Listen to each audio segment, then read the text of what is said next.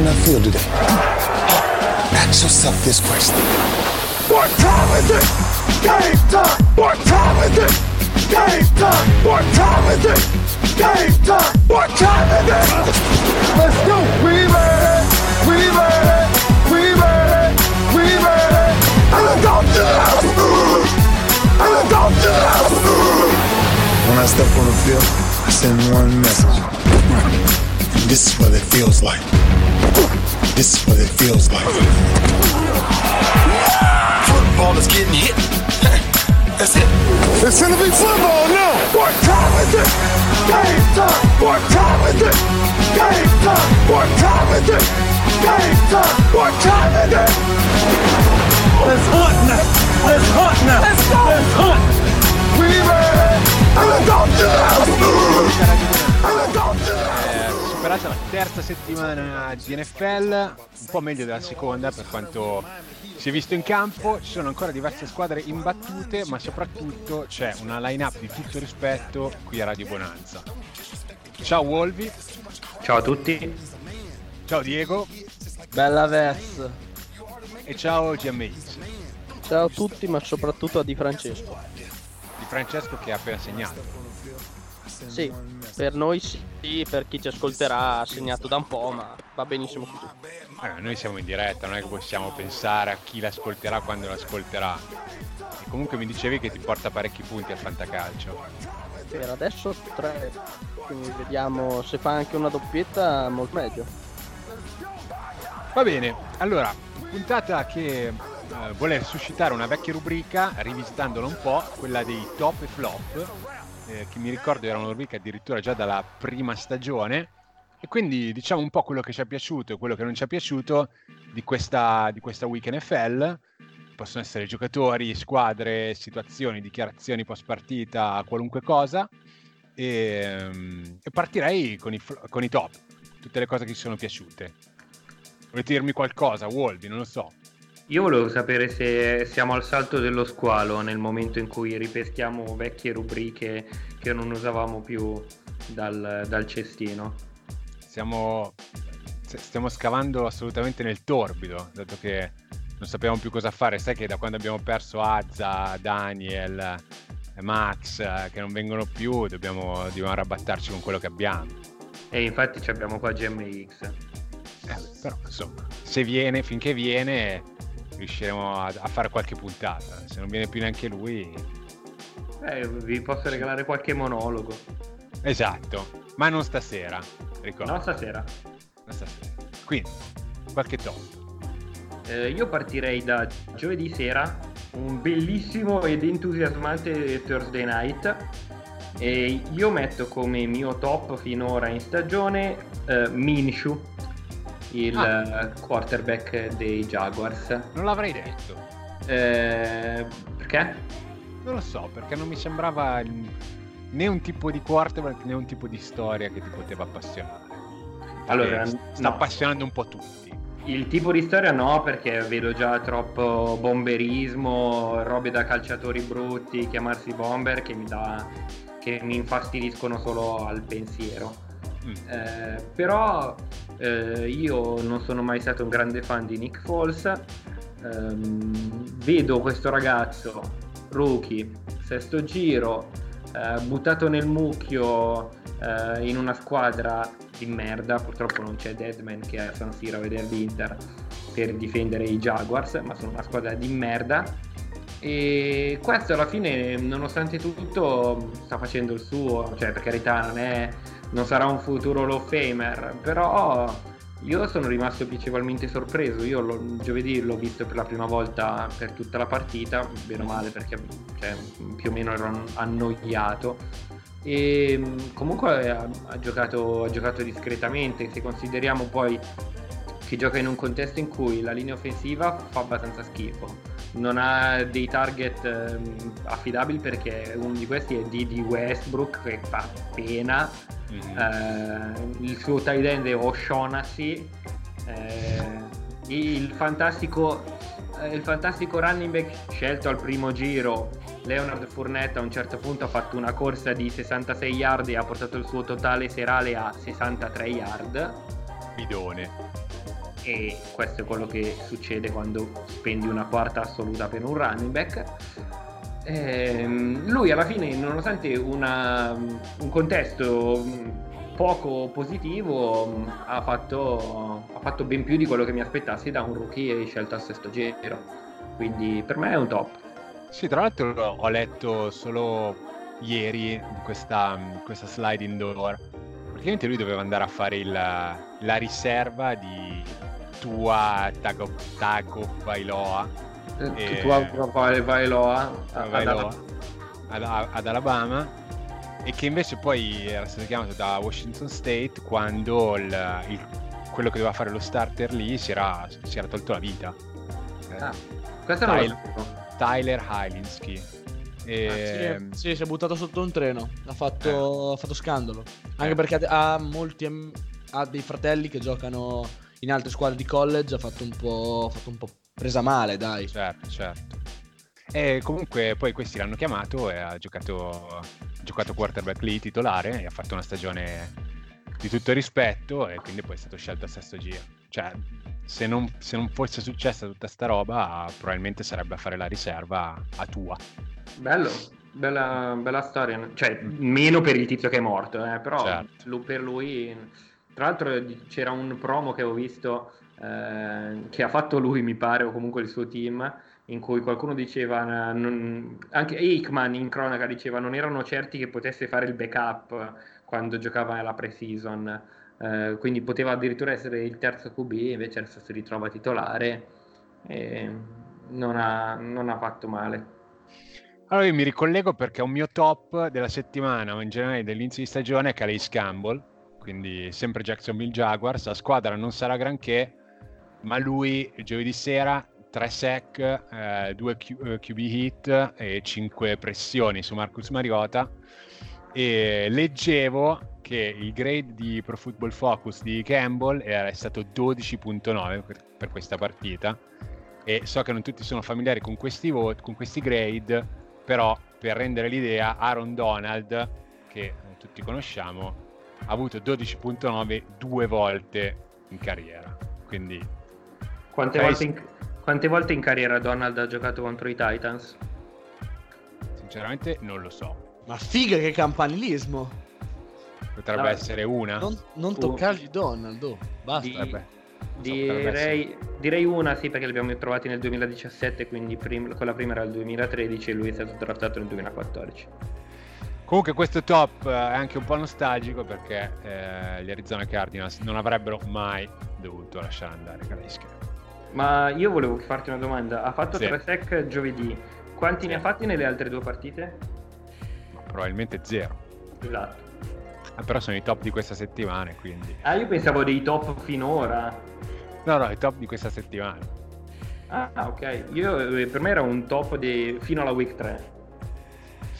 No, vabbè, si può anche fare una cosa accumulativa, va benissimo. La decliniamo in varie modalità. Certo, ognuno fa quello che vuole. Come vogliamo. Vai, Diego. Allora, io penso sia abbastanza palese, il mio top è il caro amico Daniele. Danny Dimes, guarda ragazzi, non ero così eccitato per una partita di football da mai.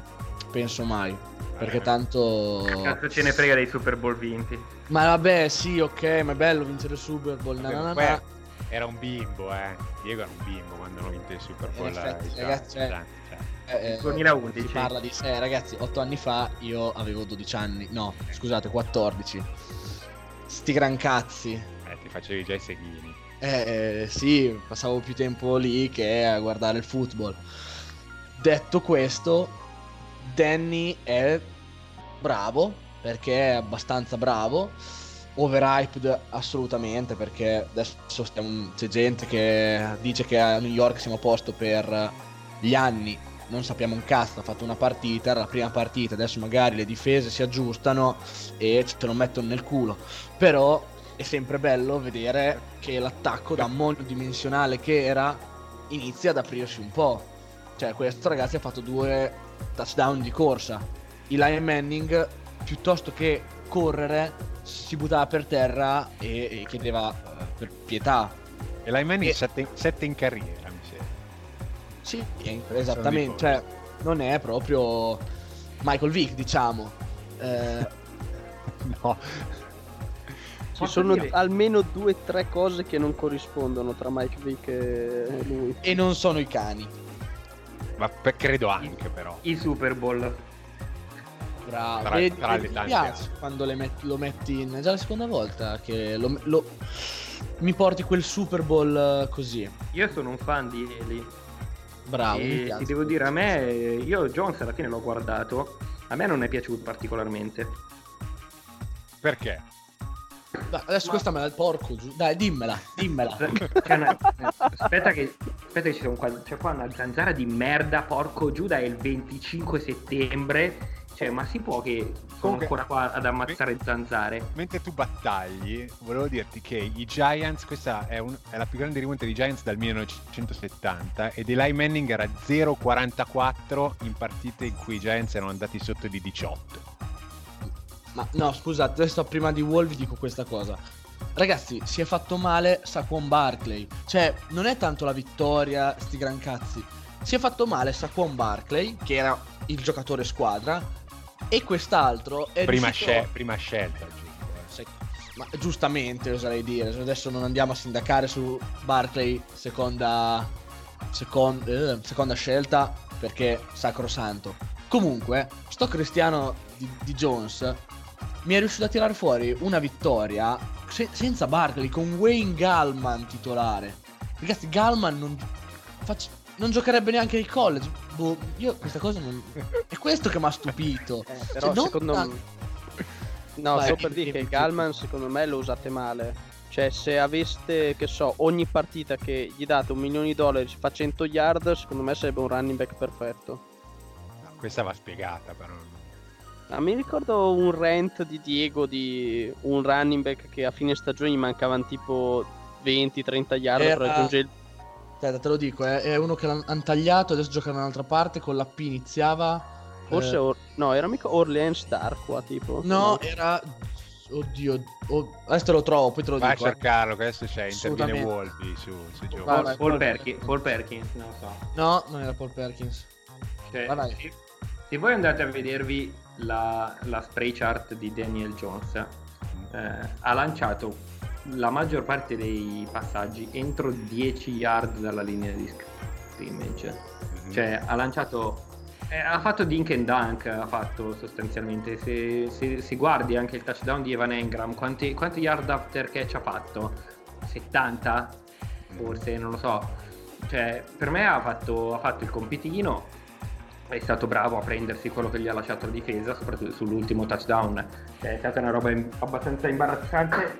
No, porca puttana, l'ho mancata. Sì, però, cioè, un po' di contegno. Mi stava mangiando, cazzo. Dicevo, cioè, sull'ultimo drive la difesa di Tampa è abbastanza imbarazzante per me, perché non hanno lasciato, dopo aver subito un touchdown su corsa, non hanno pensato a lasciare una spy sul QB, cioè le basi. Direi in tutto il secondo tempo la difesa di Tampa abbastanza... Sì, le basi, però cioè, io ho visto una partita normale, sicuramente c'è da elogiare il fatto che non ha perso la calma, che non ha fatto errori, era comunque...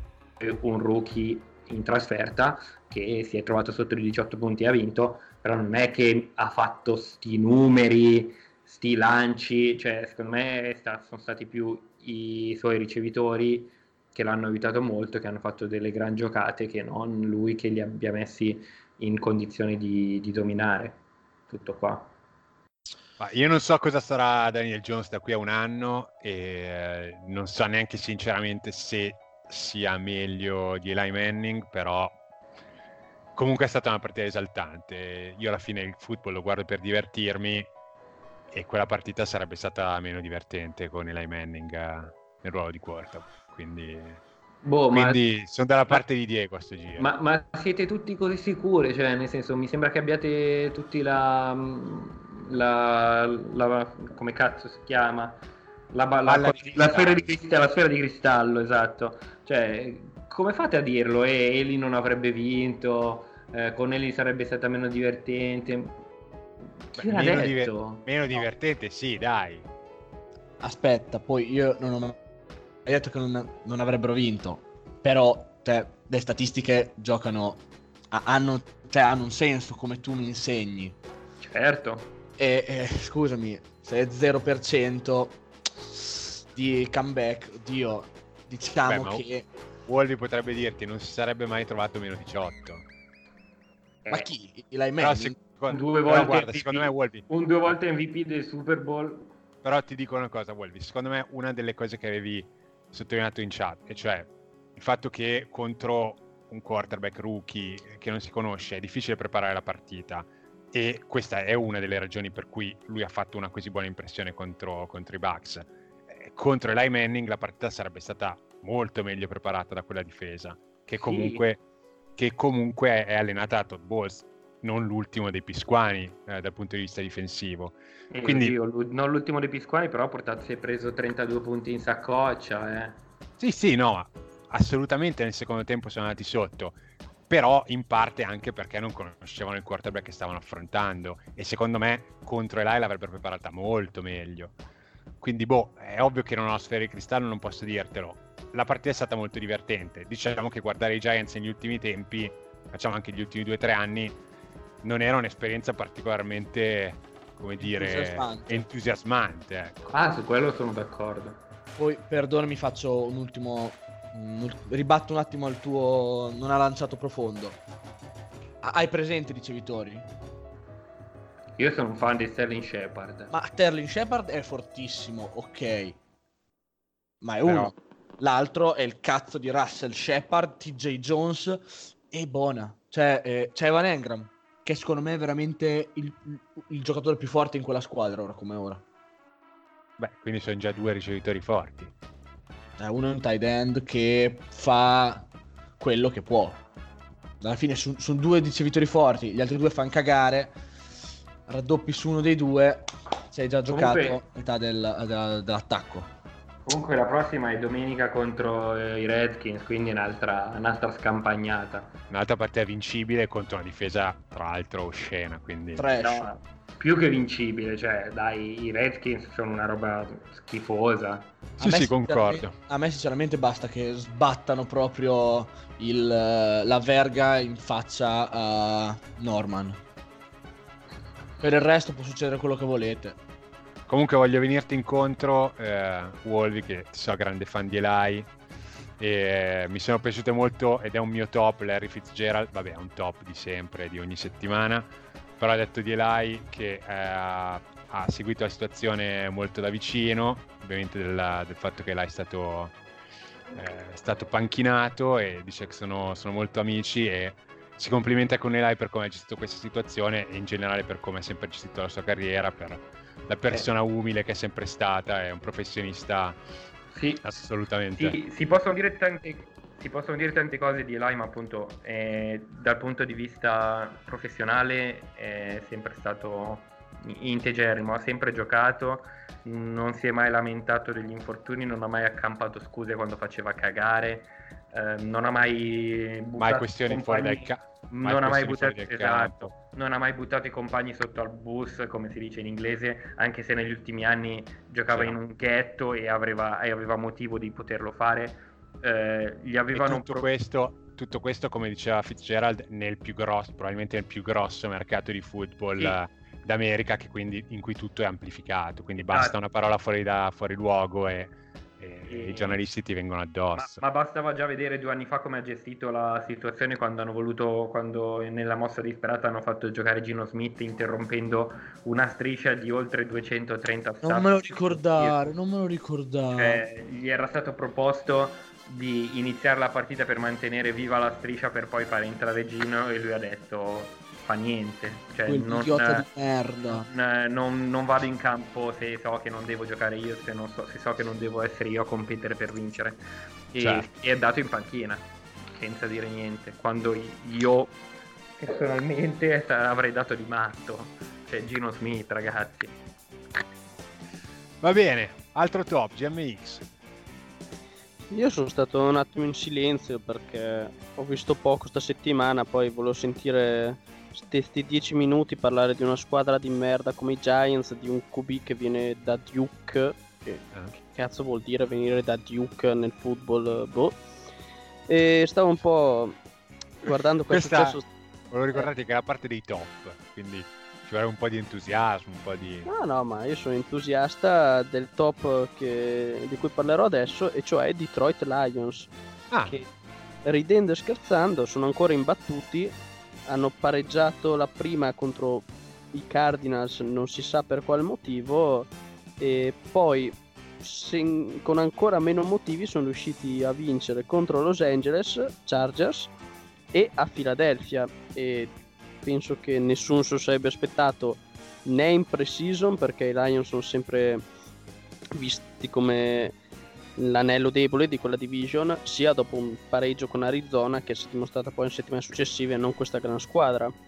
Ci sono dei caveat, nel senso che sia Philadelphia che i Chargers probabilmente sono le due squadre con più infortunati in questo momento nell'NFL, quindi è vero che non si devono trovare scuse, però sicuramente non hanno affrontato queste due squadre al loro meglio. Ma come sei? Scusami, quando io quattro settimane fa dicevo che i Chargers sono sempre sfortunati e pieni di infortuni, mi dicevano che non era vero, che era un gufo. Com'è questa storia?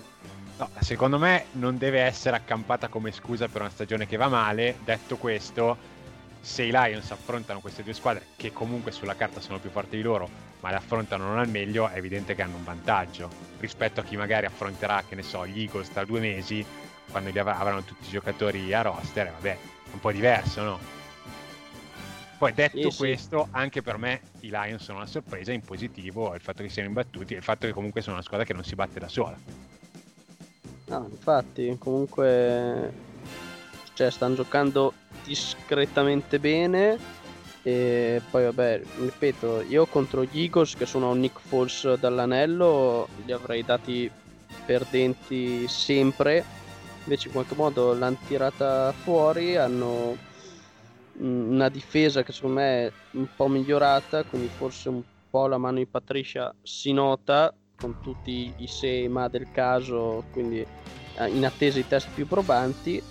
E poi sono i top per quanto mi riguarda, perché per la prima volta quest'anno c'è stato un touchdown su kickoff return che ha fatto Jamal Agnew per 100 yard, una bella azione. Per quanto mi riguarda, i kickoff e i punt return touchdown sono le azioni più belle che mi piace vedere, quindi già solo per questo merita una menzione, e comunque sono tra quelle rimaste imbattute dopo 3 week.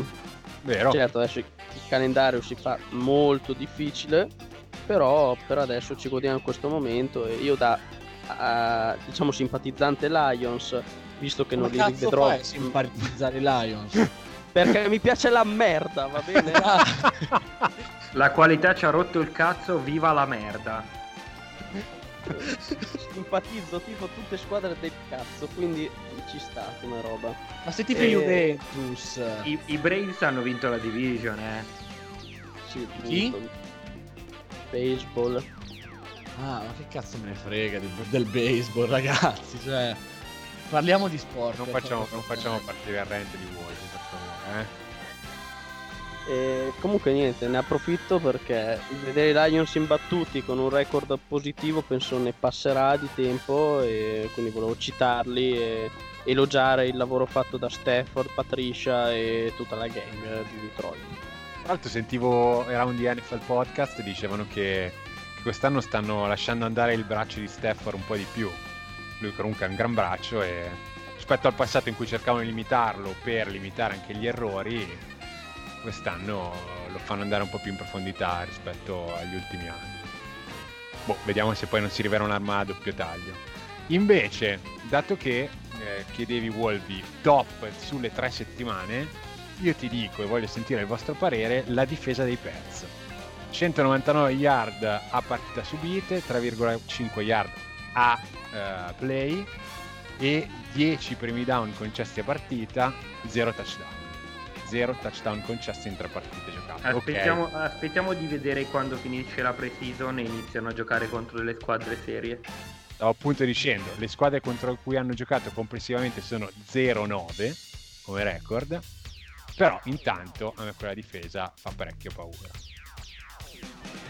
aspettiamo veramente test più probanti, perché cioè, tre squadre sono 0-9, Pittsburgh che offensivamente ha perso molto, anche con Big Ben non era una gran squadra secondo me, sua seconda che hanno affrontato soprassederei, e i Jets che hanno giocato con chi cazzo era il quarterback? Hulk, per favore, su, non è neanche un quarterback Hulk. Guarda, cioè, se giocavano col Panther forse era meglio, quindi lasciamo stare, dai. Difesa Patriots ingiudicabile finora.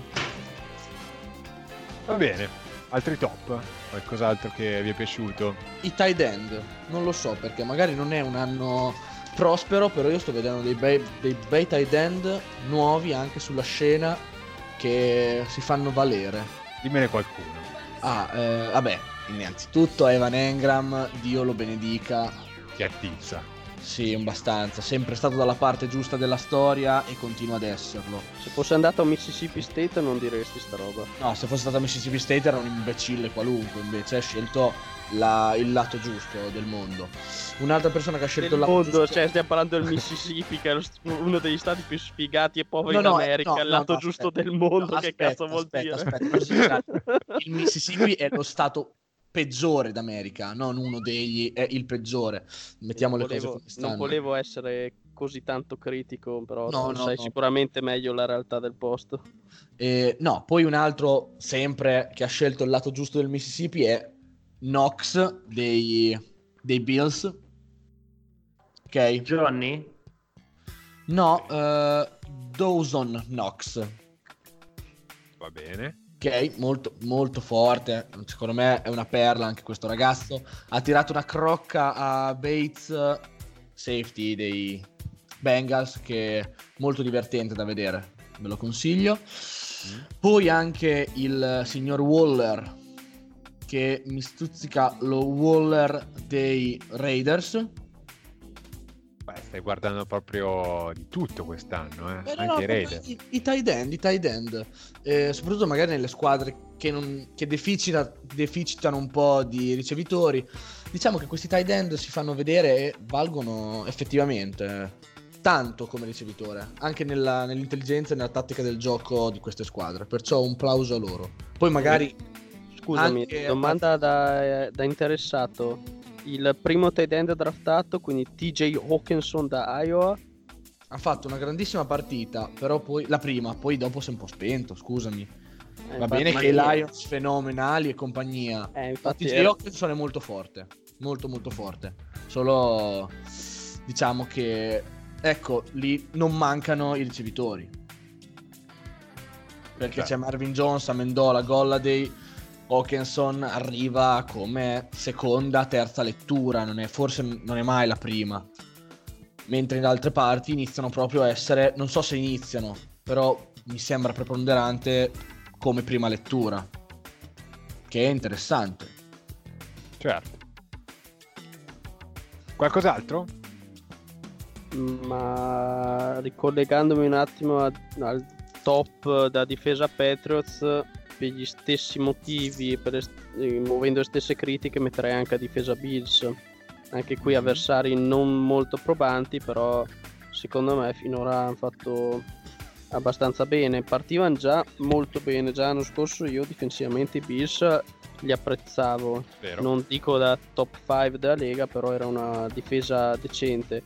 Quest'anno secondo me hanno fatto un ulteriore passettino avanti, hanno solidificato la defensive line con Ed Oliver al draft e adesso è il do or die per loro, perché cioè, in casa ricevono New England, quindi si vedrà di che pasta sono fatti, però in queste 3 settimane abbastanza bene secondo me. Scusate, io volevo dire una cosa due cose sui Bills. Allora, la prima, parlando delle 3 settimane, un mio top è Josh Allen, che un anno fa io criticavo aspramente perché faceva schifo, che invece quest'anno sembra un altro giocatore. Bravo Wolf. Io non ho paura di cambiare idea e finora mi ha convinto. Ha fatto un errore domenica contro i Bengals che ha portato un intercetto da un errore di gioventù, diciamo, perché non ha preso il sack, che come safe insegna è un'arte. e non ha sparato via il pallone, ha provato a tirar fuori la giocata, ma è stato punito. Però in generale lo vedo meglio, molto meglio dell'anno scorso, il coaching staff lo aiuta, ne sfrutta la mobilità facendogli giocare tante rollout, play action. Non mi piace che corra ancora tanto per i miei gusti, sia in scramble che in design runs, perché porta a prendere troppi colpi, però abbassa molto la testa. Esatto, migliorato molto. Ma la cosa più importante che ho appena scoperto è che domenica, nell'intervallo della partita tra Bills e Patriots, sarà celebrato un matrimonio. Cioè ci sarà una coppia che si sposerà durante l'intervallo di Bills Patriots al campo, penso in campo. Cioè i tifosi Bills? Due tifosi Bills, sì. Che bello, spaccano i tavoli, non vedo l'ora. E vedo che per gli appassionati di scommesse, so che qualcuno c'è, abbiamo le seguenti scommesse a disposizione per la partita della Week 4 dei Bills. Verrà lanciato un dildo sul campo, visto che è già successo in passato, non mi ricordo se 2 anni fa o prima ancora. Sì, 3 anni fa. Sempre coi Patriots. Esatto. Il mio primo articolo per la Bonanza. Pensavo che fosse coi Patriots. Ecco, una delle robe che oggi dell'NFL è che quando mi rendo conto di quanto tempo sia passato da certe cose che mi sembrano ieri, tipo questa che mi sembrava 2 anni fa invece sono 3, abbiamo la sposa dirà no al matrimonio, che è quotato molto alto, lo sposo farà cadere l'anello, ma soprattutto quella che preferisco e che secondo me accadrà conoscendo i fan dei Bills, uno dei tifosi in tribuna farà crash del matrimonio, cioè interromperà, si intrufolerà, farà qualcosa. Correrà per il campo nudo, per esempio. Esatto, io mi aspetto fortissimamente che accada. Questa è una quota bassa, quindi. E infatti sì, il sì è favorito. Certo. No, non è vero, ho letto male. Le quote americane mi mandano scemo. Però è interessante come betting. C'è modo per scommettere? Esatto, su che sito? No, io volevo sapere se c'è un modo per scommettere che quell'anello lì che darà il futuro marito sarà l'unico che vedranno allo stadio di Buffalo. Questa che cazzo, un po' cattiva però. Che polemica. Dai. Ma no, ma perché lui è abituato a vedere i Falcons che festeggiano, perciò può permettersi di prendere per il culo gli altri. Prende per il culo, io simpatizzo anche Bills sempre perché mi piace la merda, quindi cioè... Vabbè, simpatizzi tutti allora. Sì, ma vabbè, chi cazzo sei, tra un po' simpatizzi Patriots e Dolphins e poi ti metti a fare anche le pillole alla giornata, dai. Io non t'ho offeso però, cioè adesso. Dai, sì. Piccola pausa. Yeah. Grace does it. Yeah. I ain't gon' say too much when a nigga speaking on that hot shit. Fuck the police, cause them bitches ain't gon' stop shit. Opposition's mad, if they play they get in pop quick. Flies nigga in the gang, yeah, I'm a cockpit. Posted on Camelot with 100-something shots. I be swimming with the sharks, little nigga, you a lobster. Bullies heat a nigga up like he eating on some pasta. Inside out to Kingston, I keep me some roster. My nigga chopping out the bando, shout out to the Migos. If a nigga knock wrong, shoot him through the peephole. The top always open, bitch, we ain't never close. We move in them packs and we move in them keys. Step 1, step 2, do my dance in this bitch. Got 100-something drums like a band in this bitch. Might she keep on bitching, all that nagging and shit. Ho, shut the fuck up and just gag on this dick. I'm a side nigga, and I love when she swallow. If a nigga say something, hit him with a hollow. They glizzy, knock your meat out your taco. Flexing on these bitches, they call me Johnny Bravo. School of hard knocks, let me take you to class. My bitch is real skinny, but she got a lot of ass. I love counting money, I get a lot of cash. If you try to take it from me, his toe gon' have a tag. I ain't gon' say too much when a nigga speaking on that hot shit. Fuck the police, cause them bitches ain't gon' stop shit. Opposition's mad, if they play they getting pop quick. Flies nigga in the game, yeah, I'm a cockpit. Posted on Camelot with 100-something shots. I be swimming the sharks, little nigga, you a lobster. Please heat a nigga up like he eating on some pasta. Inside out to Kingston, I keep me some rosters. All up in the party, you know we keep them carbons. Bring a nigga chills like I work at Baskin Robbins. I love Batman, but a young nigga robbing. Fireworks show, cause my niggas get the sparkin'. I'm a hot head, I'll crash in a second. He's speaking on who's in this bitch ass to hell. Extended clips, when we talk to make 11. My niggas, they be crippin', they be screaming out them sets. Why you investigating me? Cause I don't know a thing. And I'ma always keep it solid, I never sign. You know I'm shot a fam, always gotta rep the shine. He kept on dissing, so a nigga had to snatch his brain. Had to snatch his brain. Had to snatch his nigga brain. I had to snatch his brain. Had to snatch his nigga brain. I had to make it rain. Make the motherfucker rain. R. Kelly let the fucking chopper sign. Yeah. Make it sign.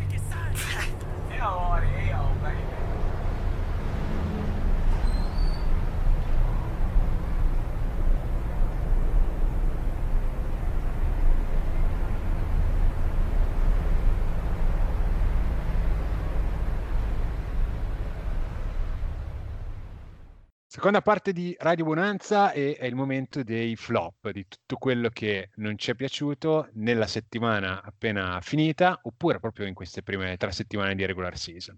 Wolby. Non si può che non dire Jared Goff.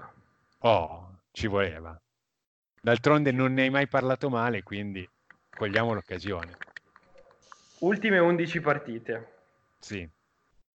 59.1% di completi, 236 yard di passaggio a partita, 11 touchdown, 11 intercetti, 6.63 yard per attempt, 110 milioni garantiti. Ora, Josh Allen nelle ultime 11 partite, 2.778 yard totali, 19 TD, 11 intercetti. Jared Goff, 2.591 yard totali, 13 TD, 11 intercetti. Io non so...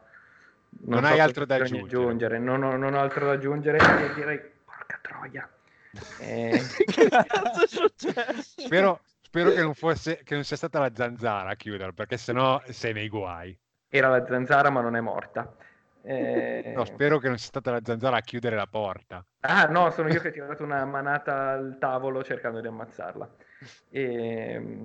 No, non c'è molto altro da aggiungere. Quest'anno l'attacco dei Rams sta faticando in queste prime 3 giornate, è indubbio. McVay ha portato degli aggiustamenti a come le difese hanno cercato di limitarlo, in particolare i Lions l'anno scorso, ma anche gli Eagles, i Bears e i Patriots nel Super Bowl.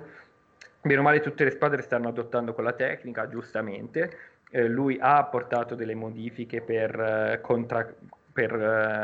come contromossa, ma Goff sta facendo schifo. Sbaglia lanci, non è preciso, lunedì ha tirato un secondo intercetto che non ha alcun senso di esistere, continua a non sentire la pressione nella tasca e questo porta a fumble, 2 nelle ultime 2 settimane, di cui uno per grazia ricevuta, su cui gli arbitri hanno deciso di fermare il gioco, ma sta giocando, leggevo che come altri 2 dati sono che il QBR, quello di ESPN dell'anno scorso di Blake Bortles, che al momento fa il backup di Jared Goff, era di 41.7 tipo, mentre quello attuale di Goff è qualcosa come 38.8, e al momento l'unico QB peggiore, credo per PFF, di tutta la Lega è Trubisky, e basta, cioè siamo proprio nei bassi fondi. Ma quindi, domanda, Trubisky, tra l'altro qualcuno lo definirebbe un QB in modo generoso, quindi. Esatto.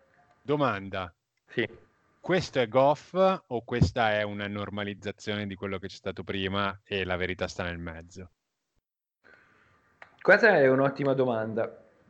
Secondo me Goff può giocare meglio di così, gli ultimi 2 anni l'ha dimostrato, l'attacco è quello, è vero, abbiamo perso 2 pezzi molto importanti dell'offensive line e questo sta pesando sull'attacco, perché sono andati via il centro e soprattutto la guardia sinistra Roger Saffold, ma Goff può sicuramente fare meglio, non è, sapete come la penso, non è un Francesco B, non è Brady, non è Rodgers, non è Manning, non è neanche lontanamente uno di questi, ma non è neanche a livello di Trubisky, è un po' meglio, e al momento non sta giocando a quel livello, è nettamente sotto al par.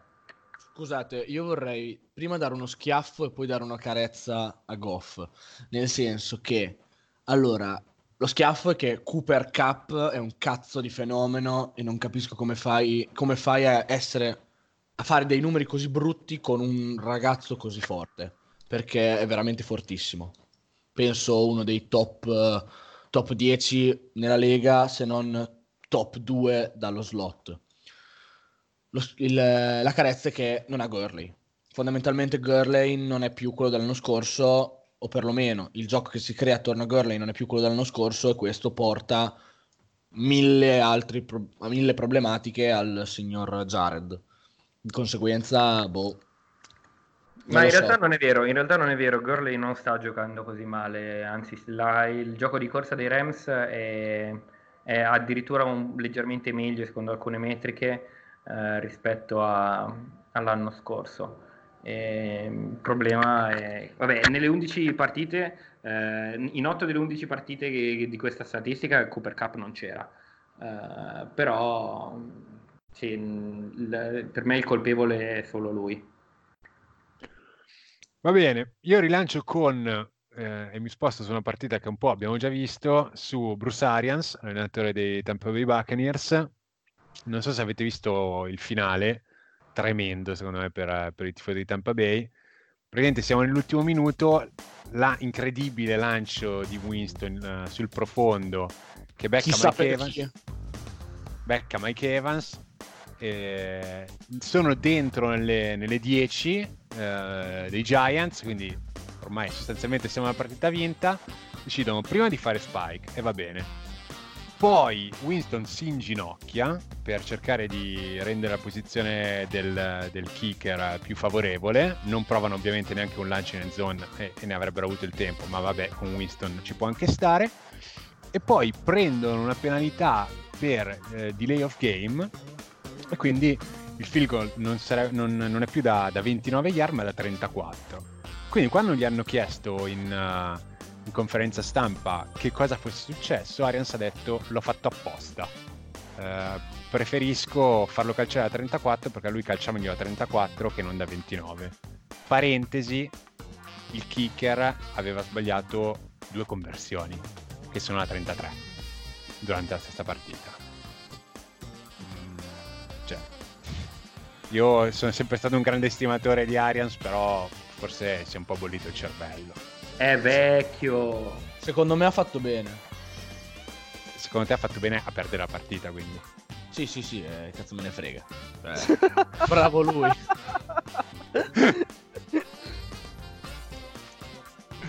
Va bene, andiamo avanti. Diego.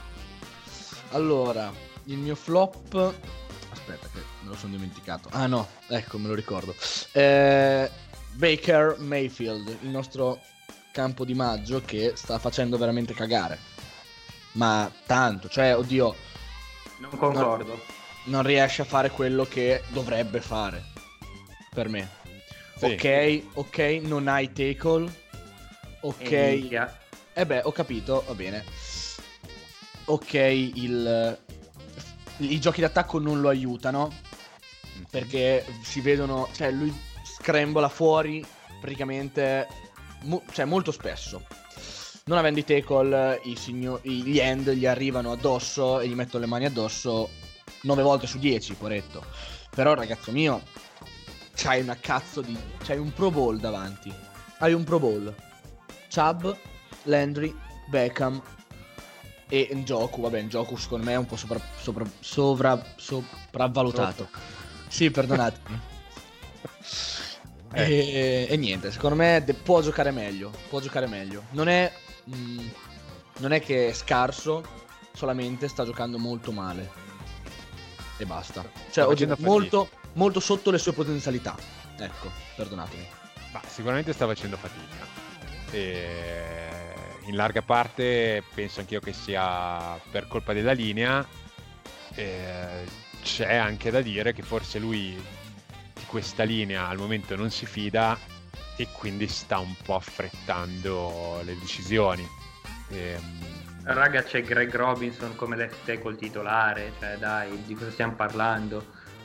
Comunque cioè, il suo head coach è un altro scemo, cioè l'avete visto che su un 4-9 ha chiamato una draw?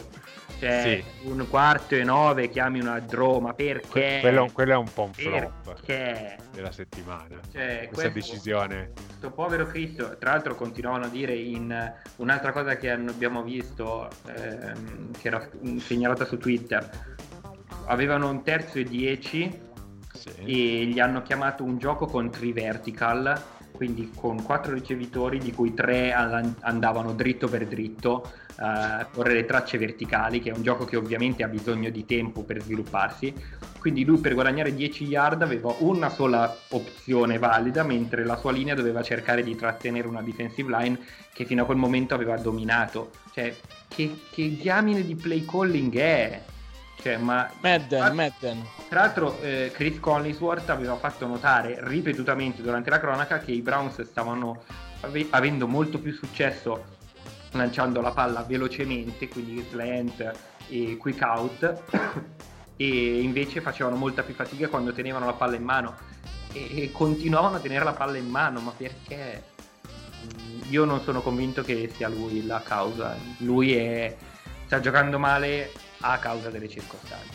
Allora perdonami, mettiamo al flop tutta l'azione offensiva del passing game.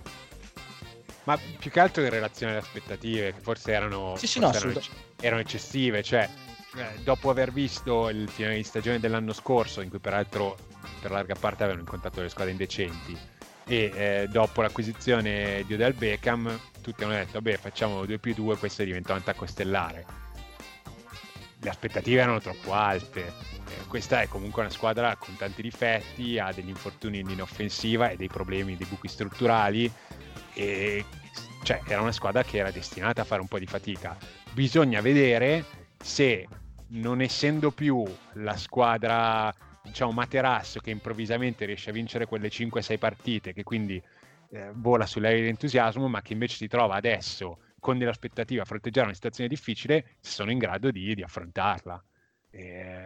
Questo è una cosa che alle squadre che vogliono andare ai playoff succede, e vediamo come reagiscono. Mi sembra che il calendario sia piuttosto tosto adesso, e quindi penso anch'io che non sia solo colpa di Mayfield, penso anche che qualche risposta nelle prossime settimane forse la dovrebbe dare. Io non credo che sia solo colpa della linea offensiva, secondo me anche lui non sta giocando al meglio delle sue potenzialità, ecco. Quindi per me la verità sta un po' nel mezzo. GMX, tra i flop metto i Tennessee Titans, perché li simpatizzi? No, sì. Loro no. Però ricordo che l'anno scorso eri un po' fissato con i Tennessee Titans, mi ricordo durante la puntata dei record falsi, tutte queste partite un po' vinte, un po' perse, cioè loro sono sempre così, no? E infatti è quello che mi dà più fastidio, cioè sono lì nel mezzo, in un limbo perenne, che non si capisce mai se vanno avanti o vanno indietro. Questa settimana sono andati indietro, perché per quanto mi riguarda perdere con Jacksonville in quelle condizioni, perché va bene la storia, Gardner Minshew in 6º round come Brady, cazzi e mazzi eccetera, però è pur sempre un backup. Ma al di là di quello, a me Mariota non piace più di tanto come QB, ma per quello che ho visto finora, secondo me non è stato utilizzato bene in NFL Mariota per le potenzialità che ha e tutto. Ma al di là di quello, cioè, il povero Cristo è stato seccato 17 volte in 3 partite, è il QB più seccato della Lega, cazzo, dategli dei ciccioni davanti che lo proteggano, non è possibile. Hanno preso il nostro Roger Saffold. Ho capito, il problema sarà altrove, cioè, 17 volte vuol dire che ogni volta cos'ha, 1,5 secondi per capire che cazzo fai da palla una volta snappata? E di cui 9 giovedì. Sì, esatto. E la cosa divertente è che non è il career high di sack subiti in una partita di Mariota, che l'anno scorso in una partita ne ha subiti 11. Cioè, sto povero Cristo, che cavolo deve fare? Non so. Cambiare squadra. Sì, è probabile a sto punto, però. Ma no, sarebbe sì, il problema è che si fa altre parti. Il problema è che con una stagione, un'altra stagione del genere, vabbè, i Titans può essere che lo lasciano andare. Non è detto che trovi un altro posto da titolare, non solo per colpa sua, ovviamente. È quello, Francesco. Come me non trovi un altro posto da titolare? Ma sì, sì, ragazzi, c'è gente che gioca con sì. Mason Rudolph. Cioè, vabbè, è una riserva Mason Rudolph. Ma però. No, cioè, Big Ben, raga. No. Cioè, Mariota, secondo me, i Titans fanno bene a tenerlo perché potenzialmente è un ottimo QB, non lo vedo magari come un futuro Hall of Famer o cosa, però c'è da investire sul ragazzo, però in questi anni non gli ha mai dato possibilità di far bene, vuoi per allenatori incompetenti, vuoi per offensive line inesistenti, però c'è qualcosa da cambiare. Non ho capito cosa hai detto, Diego. Vuoi che giochi a Nashville? Raga, Nashville. Cosa ha fatto Nashville adesso? Ah sì, ma è Nashville, dai. Ha lanciato Taylor Swift Nashville. Cazzo, allora è Nashville il problema. Adesso mi rimangio tutto. Deve cambiare città. Opportunità. Hanno l'opportunità di tornare a Houston e fare il derby 2 volte l'anno. Questo sarebbe bello, cazzo. Gli Houston Oilers back. Scusami, però io vorrei sapere da Safe. Sì. Cioè, tu prenderesti Foles o Mariota ai Jaguars? Allora, io se fossi stato l'anno scorso nei Jaguars avrei preso Mariota. Il punto è che non in tutti gli anni, per esempio se Minshew gioca bene quest'anno, l'anno prossimo il posto da QB titolare dei Jaguars non è disponibile. Non è detto che tutti gli anni ci sia una squadra di quel calibro che ha bisogno di un quarterback, diciamo di valore medio. Di quale calibro? Di una squadra che vuole vincere, i Jaguars vogliono vincere, o di Westbrook come wide receiver numero 1 vogliono vincere. No, lascia perdere se possono vincere, però è evidente che una squadra che va a prendere Foles è una squadra che ha nelle intenzioni non una stagione di transizione come per esempio hanno fatto i Dolphins. È una squadra che dice: noi in questo momento non vogliamo mollare gli asset a cui abbiamo dato un pacco di soldi, abbiamo una finestra temporale ancora breve, proviamo a vincere dandoli i soldi a Nick Foles. Sbagliando magari, però quello è l'obiettivo. Sono una di quelle squadre nel limbo che dovrebbe che non dovrebbe spendere le proprie risorse su un QB mediocre come Foles. Ma siamo d'accordissimo, però quello che voglio dire è che l'obiettivo era quello. Sempre c'è una squadra, diciamo, di un livello. Secondo me sì, cioè l'anno prossimo Tampa lascia andare Jameis. Tampa drafta, se non vuoi draftare o non sei abbastanza in alto per draftare puoi prendere Mariota. Non è, cioè, ci sono varie squadre che hanno bisogno di un QB l'anno prossimo. Prossimo anno ci sono anche Tampa QB, Sì, però sarebbe molto ironico che Tampa 5 anni dopo aver preferito Winston a Mariota lo firmi, sarebbe molto carino. Vabbè, se ti accorgi di aver fatto un errore è giusto correggerlo, o no? Come Wolverine segna. Quello sì, però Tampa deve capire se Mariota la mette a posto la ferita che hanno o se sono un cerotto su una frattura scomposta. A questo non lo so, hanno ancora tutta la stagione per valutare sia i vari reparti che Winston in particolare, però insomma forse è un po' presto adesso per valutare la cosa.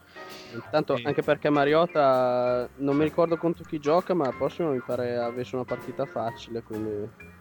Ma i Titans sono capacissimi di vincere anche una partita difficile, I Titans è 5 anni che finiscono 9-7 facendo così, vincendo 2 partite magari toste per cui dici finalmente si sono svegliati, e poi te ne perdono 2 in fila in cui sostanzialmente sono un no show, quindi tu dici continui a non capire il perché abbiamo perso quella prima e poi vinto quella dopo. Certo, la prossima partita facile è coi Falcons, ecco perché sì, allora sì, vittoria easy.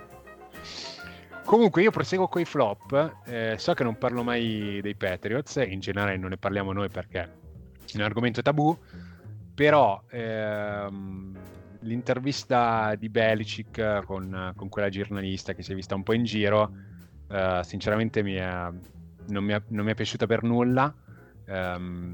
Si è rifiutato di rispondere alle domande su Antonio Brown e ha fatto anche un po' brutto al giornalista che gli aveva poste, e io penso che, cioè, voglio dire, Belichick è parte di quell'organizzazione da anni e anni, hanno firmato un giocatore che aveva milioni di problemi fuori dal campo di cui tutti sapevano, e appena arrivato c'è stata l'accusa di molestie, di violenza sessuale.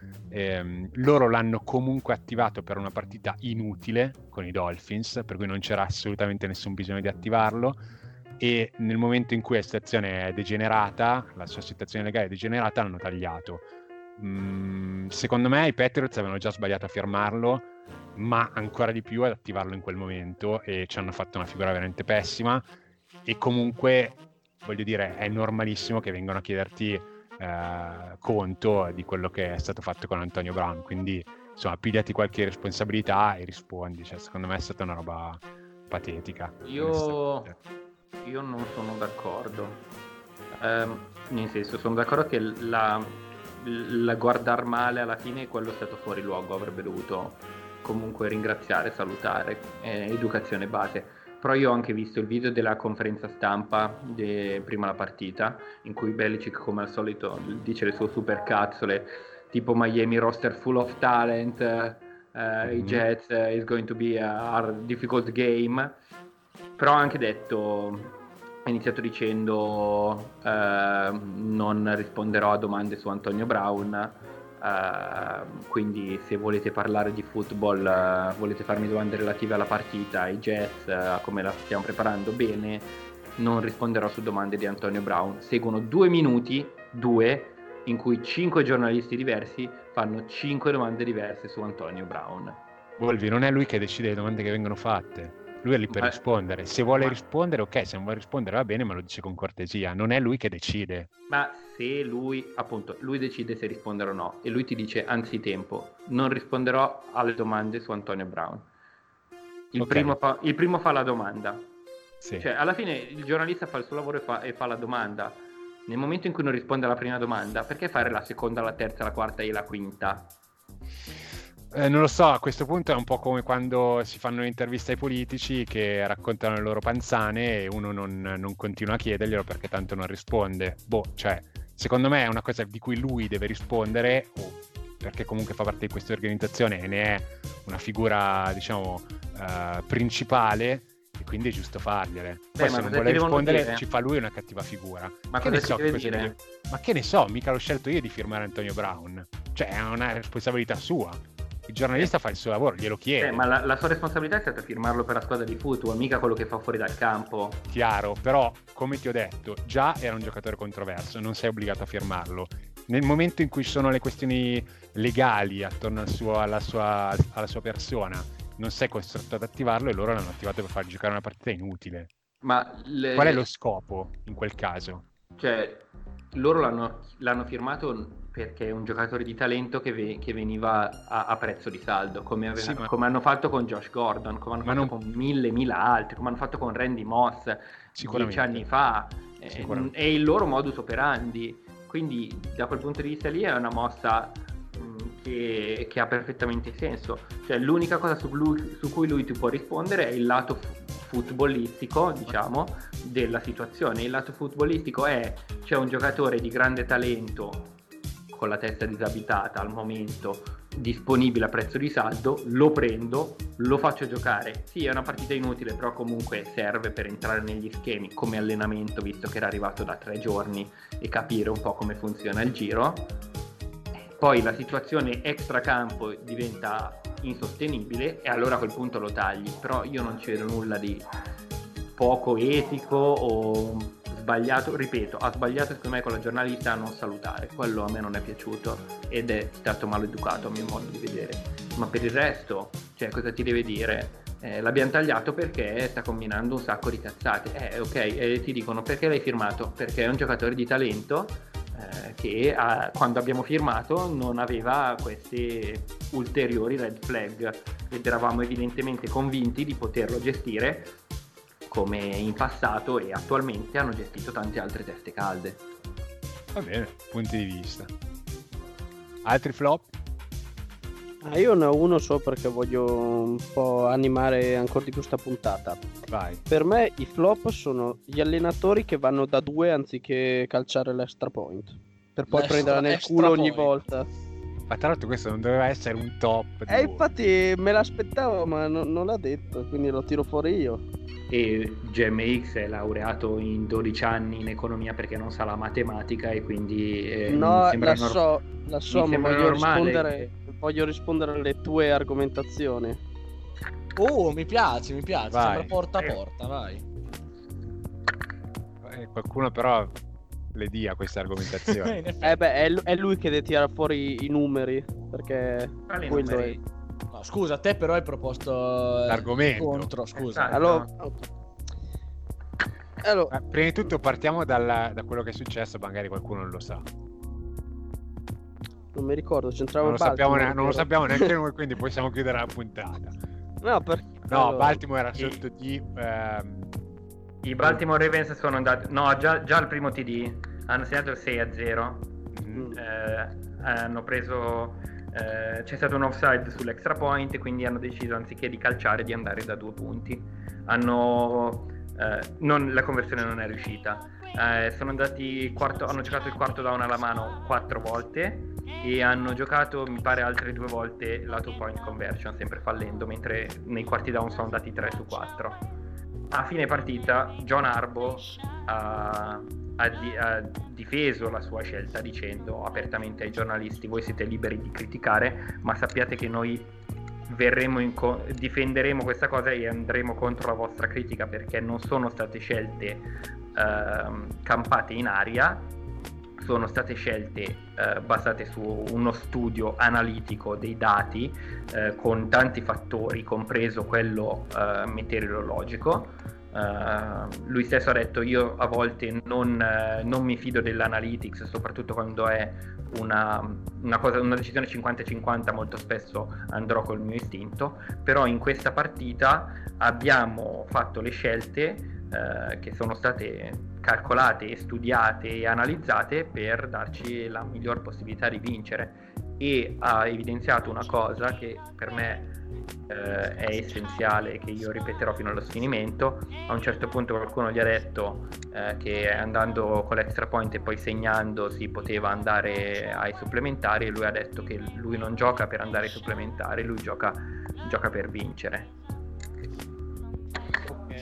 Ma tu di solito, vabbè, insomma, magari mi esprimo male, non avevi tutte le statistiche per le percentuali di extra point, di vittorie supplementari, realizzazione di 2 punti che giustificavano questo atteggiamento, quindi evitare supplementari e provare a vincere subito? Questa forse non me la ricordo, o ricordo che avevamo parlato dei dati di conversione, era nella puntata 2 che avete fatto l'anno scorso sulle statistiche avanzate. C'era stato, sì, forse era il topic di Matthew che aveva messo tutte le statistiche. Comunque andare da 2 sempre teoricamente alla lunga porta più punti che andare sempre con l'extra point. Esatto. Questo è mera...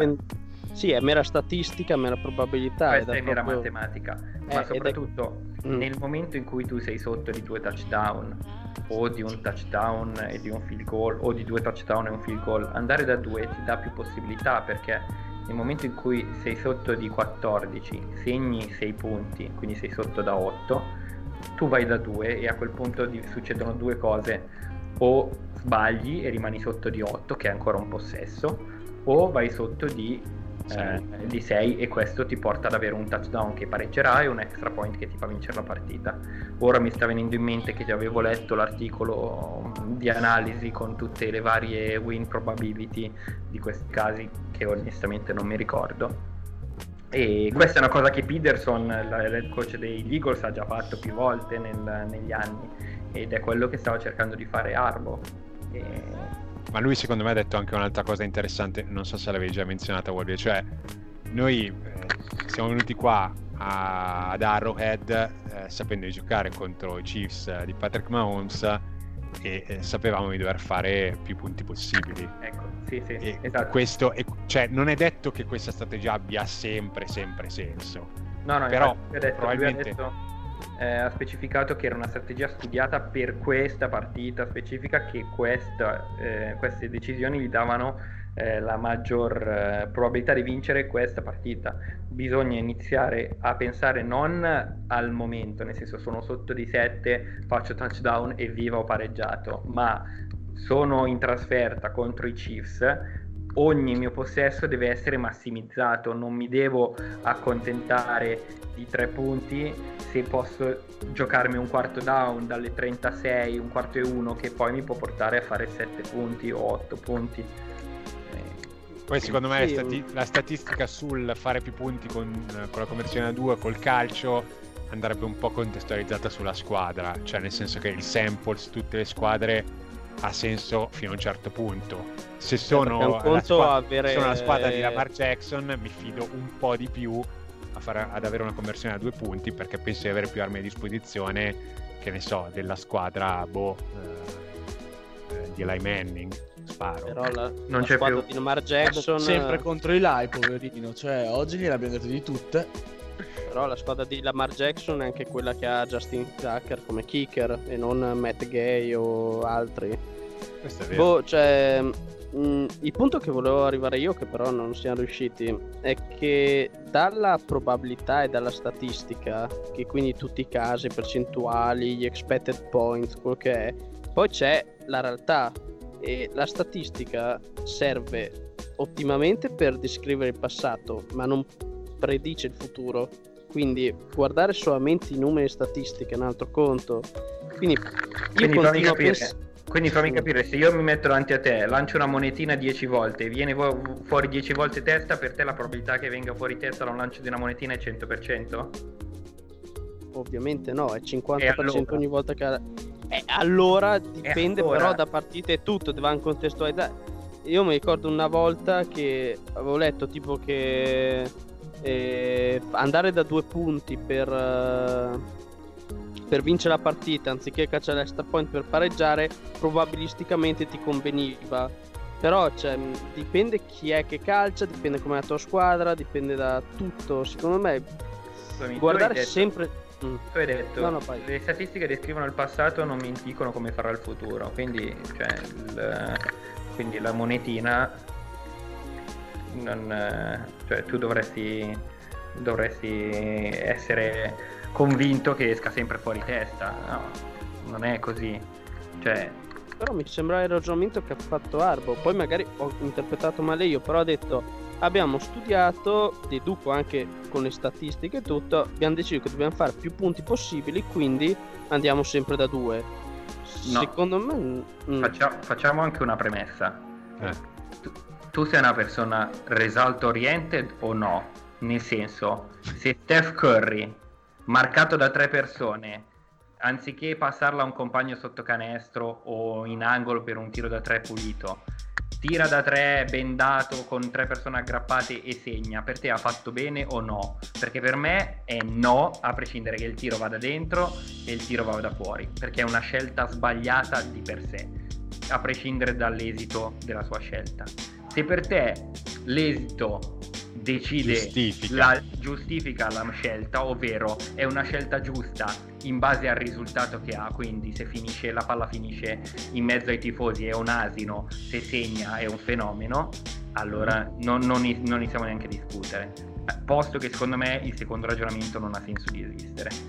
No, infatti concordo, cioè sono più la prima possibilità, ecco, cioè ho capito, però allora facciamo così, tiriamo fuori un vecchio adagio, stavo a dire un vecchio copyright, allora sarà una mia impressione, però finora gli allenatori aggressivi, le squadre che provano a vincerla subito con i 2 punti anziché l'extra point, o provare a massimizzare sempre un touchdown andando da 2 così, non mi sembra finora, mia impressione, che stiano avendo risultati sperati. Poi magari okay, statistiche smentiranno, però vedi, è quello che vedo, per quello l'avevo messo come flop tutto. Ma è comunque una scelta, vedi, appunto, è per quello che ti dico, non bisogna essere result oriented. Hanno raccolto poco i frutti, pazienza, hanno fatto comunque la scelta giusta. Cioè, a parte che gente come aggressiva come Peterson ci ha vinto un Super Bowl sull'essere aggressivi e non essere conservativi, ma giocare fuori dagli schemi. Da quanto tempo è che si pone questa scelta? Perché fino a qualche anno fa, soprattutto fino a quando non hanno spostato indietro il calcio di conversione, sostanzialmente si andava di default per la conversione da un punto, a meno che la situazione di punteggio non richiedesse altro, quindi forse sbagliamo. Certo, il gioco si sta evolvendo. Certo, ma forse ancora il sample è troppo piccolo per tirare delle conclusioni. Può essere, non lo escludo, però io non sarò mai contro qualcuno che decide di pensare fuori dagli schemi e di essere aggressivo e di andare contro la convenzione solo perché per 50 anni sotto di 10 calci il field goal e cerchi il touchdown per pareggiare. No, perché, assolutamente. Perché però non sono neanche a prescindere a favore del fare una cosa fuori dagli schemi, che ne so, di andare giocarsi alla mano il quarto down a prescindere sempre. No, secondo me tutte queste filosofie devono essere analizzate volta per volta, invece finora mi sembrano approcci molto tutto o niente, ci sono gli allenatori in come la partita, ovviamente cito ancora Baltimore Kansas City perché è più recente, Harbaugh è stato aggressivo sempre, ha detto i quarti down li giochiamo, i punti li giochiamo, però perché erano contro Kansas City, ma Harbaugh in generale non è mai stato così aggressivo, non è un coach che tu descriveresti come Peterson aggressivo e fuori dagli schemi, si è adattato alle circostanze di questa partita, che è quello che bisogna fare, che è quello corretto. Raga, sti cazzi della statistica, andiamo sempre, giochiamo senza punt, e secondo me come a me. Va bene, ragazzi. Però io volevo fare una chiosa. Negli ultimi anni, secondo me, si è vista una tendenza molto maggiore a giocare i quarti down alla mano in zone di campo e in situazioni di down favorevoli. Quindi un quarto e 5 sulle 40 avversarie oggi è molto più probabile che venga giocato che non 5-6 anni fa. Con una draw, tra l'altro. Quello era un quarto e 9, vabbè, quello però è un imbecille per la chiamata. A parte che un quarto e 9 in quella situazione di campo di partita non l'avrei giocato comunque, però anche Peyton ormai giocano tanti i quarti down, come diceva Brad Pitt in Moneyball, adapt or die. E su questa direi che possiamo chiudere perché... Azz! Oh no, volevi... Dai, va bene, dai, vai. Veloce, l'ultimo flop, ce l'ha in canna, Diego? No, il mio era un complimenti. Era un gesto di stupore, un gesto soprattutto. Sì, è stato anche gestuale, voi non l'avete visto ma è stato anche gestuale. Chiaro. Va bene, dai, chiudiamo. Ciao Wolvi. Ciao a tutti. Ciao GMX. Ciao a tutti, soprattutto a Di Francesco che è pronta guarigione, è uscito per un problema muscolare, riprenditi presto campione. E ciao Diego. Ciao a tutti ragazzi. Ci sentiamo settimana prossima, che la bonanza sia con voi. Credo che la zanzara mi abbia punto ancora. Chiuso Diego, sai come si chiude?